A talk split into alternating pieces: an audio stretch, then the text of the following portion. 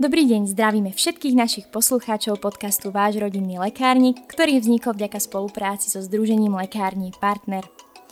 Dnes nás čaká téma bielenia zubov a zubnej hygieny.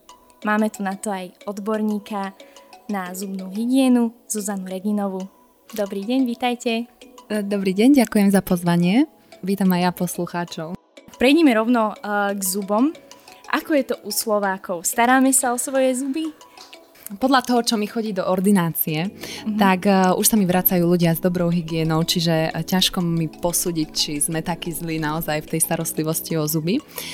Ale uh, keď si dáte do Google vyhľadávanie, že ako sme na tom v rebríčku, tak určite vám vyhodí Slovensko na tých posledných priečkach, čiže asi sme na tom trošičku horšie. Čím to je? Čo sa týka dentálnej hygieny, tak máme celkom málo škôl na tú dentálnu hygienu. E, iba vlastne týmto rokom sa otvorila škola v Bratislave, čiže je nás celkom nedostatok. Tým zubom sa neprikladá taká dôležitosť, že tí ľudia chodia e, k tomu zubarovi až keď je neskoro, až keď mm-hmm. naozaj majú nejakú bolesť alebo nejakú krvácavosť. Takže možno preto, že keby sa viac dodržujú tie pravidelné návštevy, preventívne prehliadky, pravidelná návšteva dentálnej hygieny, tak by to bolo možno trošičku lepšie. Zanedbávajú len starostlivosť o zuby alebo aj takú tú estetickú stránku. Viac chodí ľudí na napríklad dentálnu hygienu alebo viac na bielenie, že o čo sa tak viac ľudia zaujímajú? Minule som nad týmto rozmýšľala, lebo ja som v podstate rok pracovala v Brne. Tam som bola na takej celkom dobrej klinike a oveľa menej ľudí chodilo na bielenie, čiže čo to porovnávam teraz s Bratislavou, tak fakt, že bielenie do týždňa mám možno trikrát robím otlačky na dlahy, na bielenie, že naozaj na to bielenie o to majú ľudia záujem. Takže, mm-hmm.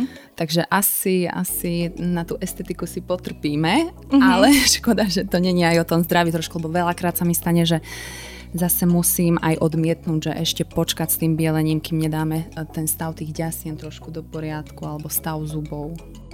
Ľudia si asi neuvedomujú to, že zdravý chrúb je dôležité mať a potom až riešiť. Presne len. tak, presne tak. Bielenie bielosť. Za odmenu. Koľko to bielenie vydrží? Ja robím len bielenie, šetrné na tú sklovinu s nízkymi koncentráciami peroxidu. A pokiaľ je to bielenie spravené kvalitne, tak naozaj by sa to už nemalo vrácať do toho pôvodného stavu, pretože keď už raz dojde k zmene v tej sklovine, tak už by to nemalo sa vrácať späť. A tam už naozaj, keď chodí človek pravidelne na tú dentálnu hygienu, že prepieskujeme tie zuby, tak aj tie pigmentácie z kávičky, z čaju odstránime a tie zubky by mali ostať biele. Len vďaka peroxidu sme schopní um, dos, docieliť to, tú trvácnú bielosť tých zubov. Je teraz veľmi veľa kefiek, človek si nevie vybrať, keď príde do obchodu, že čo vlastne potrebuje, aj zubnej pasty je ich veľmi veľa. Na čo si treba dávať pozor pri výbere kefky alebo zubnej pasty?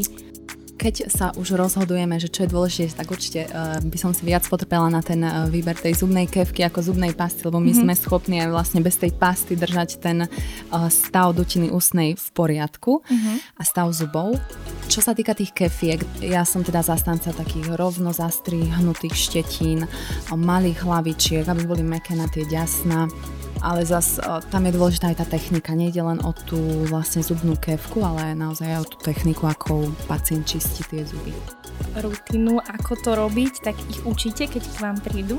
V podstate vždy na konci toho, toho sedenia u dentálnej hygieničky by mala tá hygienička inštruovať toho pacienta, ako správne čistiť zuby. Čiže každý, kto príde ku mne na hygienu, tak aj mu zmeriam medzizubné priestory, doporučím mu kefku a ukážem, ako tou klasickou kefkou tie zuby vyčistiť. Čiže keď k vám už príde na budúce, už vidíte to zlepšenie? Ja to viem rozoznať, kedy mi pacient klame, že používal medzizubné kefky, ale ja si všetko zapisujem aj o tom stave, takže vidím, keď sa mi pacient vracia po uh, pol roku alebo na nejakú kontrolu, uh, tak viem posúdiť, že či, či naozaj makal, mm-hmm. alebo že či sa nič nezmenilo.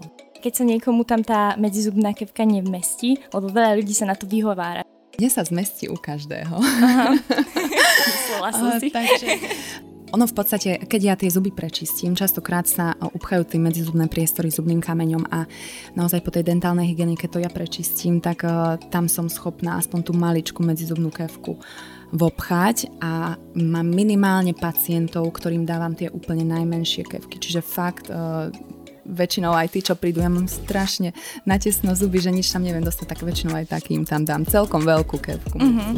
Čo sa týka tej zubnej pasty, tak na čo by sa mal človek pozerať? Na to zloženie, alebo čo je, čo je dobré v paste? O, pri tých zubných pastách oni v podstate aj vieme z drogerie, že máme zubné pasty, ktoré sa aj špecializujú na rôzne veci, napríklad na ďasná, na citlivosť zubov, na bielenie. Každá má nejakú takú zložku výraznejšiu, ale pre mňa sú dôležité fluoridy v tej paste, ktoré vlastne zabraňujú alebo tvoria takú ochrannú vrstvu na tom zube a je to prevencia voči zubnému kazu. Čiže určite ja by som si vybrala pasty s fluoridmi a potom už podľa toho, aký má pacient problém. Na krvácavosť ďase môžu mať viac nejakých dezinfekčných zložiek, hej, alebo protizápalových. Tie na tú citlivosť majú zase nejaké látky, ktoré dokážu, dokážu robiť tiež nejaký film na tej sklovine, na tých odhalených krčkoch, takže podľa problému potom by som si asi vyberala. Vy im viete asi tiež poradiť, keď k vám prídu, že, že čo je pre nich práve dobré. Áno, snažím sa. Teraz veľmi moderné sonické kevky, rotačné kevky. Čo hovoríte na tieto kevky? Zuby sa dajú dobre vyčistiť aj klasickou manuálnou. Nepotrebujeme, keď chceme mať výbornú hygienu, vyslovene, že musíme mať elektrickú kevku. Pri tých elektrických kevkách je dôležité rozhodnúť sa, či chceme solnickú alebo rotačne oscilačnú. To sú také dve základné skupiny. Každou vieme tie zuby vyčistiť dobre. Viac sú trošku modernejšie tie sonické teraz. Mm-hmm. A čo sa týka aj e, pacientov po prekonaní parodontitidy, tak im to robí dobre na tie ďasná. Vravím, aj, aj manuálne kevky sú dobré, pokiaľ máme správnu tú kevku. A čo sa týka manuálnych kefiek, tak tam si na čo treba dávať pozor? Pri tých manuálnych kevkách mať takú menšiu hlavičku, rovne zastri- zastrihnuté tie štetiny, aby boli mäkké. Tie štetiny máme v podstate rôzne úrovne tej tvrdosti. Tie úplne tvrdé kevky nedoporučujem pacientom. Môžu poškodiť ďasná, pokiaľ človek na ňu nejako tlačí priveľmi. Ale zase čo sa týka tých úplne mäkkých kefiek, tak tam zase sa mi stáva, že chlapi majú pevný stisk a keď zatlačia, tak e, zase tá kevka nič nečistí, hej, a po, mm-hmm. a po mesiaciu majú úplne zodratú mm-hmm. do vejarika, takže tam zase byť jemný na tie zuby a s, s mäkkou kevkou, hej, s takou strednou nejakou. Z toho mi vyplýva, že treba ju asi aj častejšie meniť tú kevku. Častejšie meniť áno, ale nie z dôvodu, že by bola poškodená, ale z toho dôvodu, že e, v podstate sa tam držia baktérie, čiže z, z tých hygienických dôvodov. A tam sa doporučujú tri až štyri mesiace používať jednu kevku. Zubná sprcha. Teraz je to tiež taký trend, sa mi zdá, tie zubné sprchy, že predtým som o tom až tak nepočula a teraz to na mňa z každej strany vyskakuje. Treba si uvedomiť, že tá ústna sprcha nenahradí medzizubnú kevku. Ona je určená do medzizubného priestoru. Je to vlastne prúd vody pod nejakým tlakom a, a ono ako keby to tak prešpricuje ten medzizubný priestor, ale a, nevyrovná sa vlastne tej medzizubnej kevke kvôli tomu mechanickému očisteniu. Tie štetinky očistia ten medzizubný priestor trošku lepšie, čiže ja to pacientom doporučujem, keď to chcú, ale vždy poviem, že nevyhnú sa tomu večernému čisteniu medzi zubnou kevkou. Čiže mm-hmm. keby chcú len ústnu sprchu, tá prevencia není dostatočná.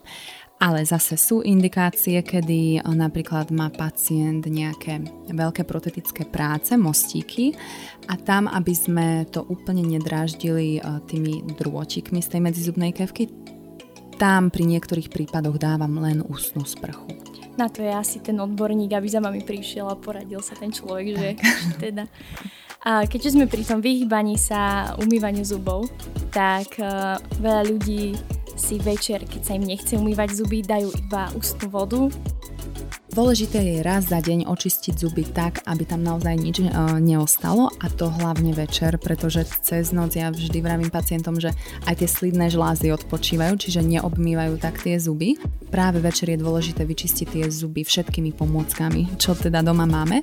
V podstate ústna voda uh, nám minimalizuje len tie voľné baktérie v slinách, ale určite nie tie, čo sú už vlastne nalepené na tom zube, čo sú v povlaku, čiže tam to treba uh, mechanicky očistiť, tam by ústna voda nestačilo. Neviem ako mám, ale mne od malička hovorili, že nie je sladkosti, lebo budeš mať pokazané zuby. Ako je to s tým jedlom? Naozaj to tak vplýva na naše zuby? Není to len o sladkostiach, ale celkovo v podstate tie sacharidy v potrave uh, sú, keď to tak laicky poviem, uh, potrava pre baktérie. A nestačí teda k tomu, aby sa nám pokazili zuby len, uh, len tie sacharidy, ale musia tam byť prítomný, musí tam byť prítomný aj povlak. My keď príjmeme nejakú sacharidovú stravu, tak uh, tie baktérie metabolizujú ten cukor a vytvára sa kyslé pé há, ktoré potom vlastne spôsobuje odvápnenie tej skloviny. Čiže aj keď zjeme rožok, hej, aj ten mm. má sacharidy, není to len o, o čokoláde. Ale čo ja vždy teda doporučujem, neutralizovať to pé há, aby sme ho po jedle nemali kyslé, čiže často vyplachovať vodou. Určite čo nerobiť je čistiť po jedle, to ja teda hej, vyslovene keď tam pôjdeme tou kefkou, tými štetinkami, tak si môžeme tú sklovinu ešte viac poškodiť, keď je narušená tým kyslým pé há. Čiže stačí, keď si vypláchneme vodou, alebo žuvačky sú na to ešte celkom dobré, že produkujú viac slín, takže zase obmývajú sa vlastne tie zuby trošičku viac tými slínami, neutralizuje sa pé há. Nevýhoda slín je, že obsahujú aj minerály, ktoré zase kvôli slinám sa nám trošku tvorí aj ten zubný kameň, ale tak majú aj svoje dôležité funkcie. Hej, v slinách sú enzymy, ktoré začínajú trávenie v dutine ústnej, takže tie sliny potrebujeme určite. U pacientov, ktorí majú nízku tvorbu sliny, sú na to sú aj nejaké ochorenia, kedy príznak je nízke tvorenie slín, tak sú veľmi náchylní k zubným kazom, takže tam tá slina aj preto to je dôležitá. Čím môžeme podporiť to, tú tvorbu tých slín? Žuvačky sú taká vec, čo zabezpečuje, že tie sliny sa tvoria trošku viac, ale dôležité je to zvlhčovanie dutiny ústnej, dobrý pitný režim počas dňa aj na, tú, na to ústne zdravie. Čiže veľa piť. Áno, áno. A nie teda sladených nápojov, ale čistej vody najlepšie. Ďakujem za túto prvú časť, kde sme sa venovali hlavne zubnej hygiene u dospelákov. V ďalšej časti nášho podcastu sa pozrieme aj na zubnú hygienu u detí. Bude to opäť s našou hostkou Zuzkou Reginovou. A tak sa tešíme, dúfam, že si nás zapnete aj na budúce. A teda na dnes by som sa s vami chcela rozlúčiť. Dovidenia, ďakujeme, že ste nás počúvali. Budeme sa tešiť, ak nám dáte follow na našom Instagrame alebo na našom Facebooku Lekárne Partner. A taktiež, keď nás dáte odberať na našom Spotify. Tešíme sa na vás aj na budúce. Dovidenia.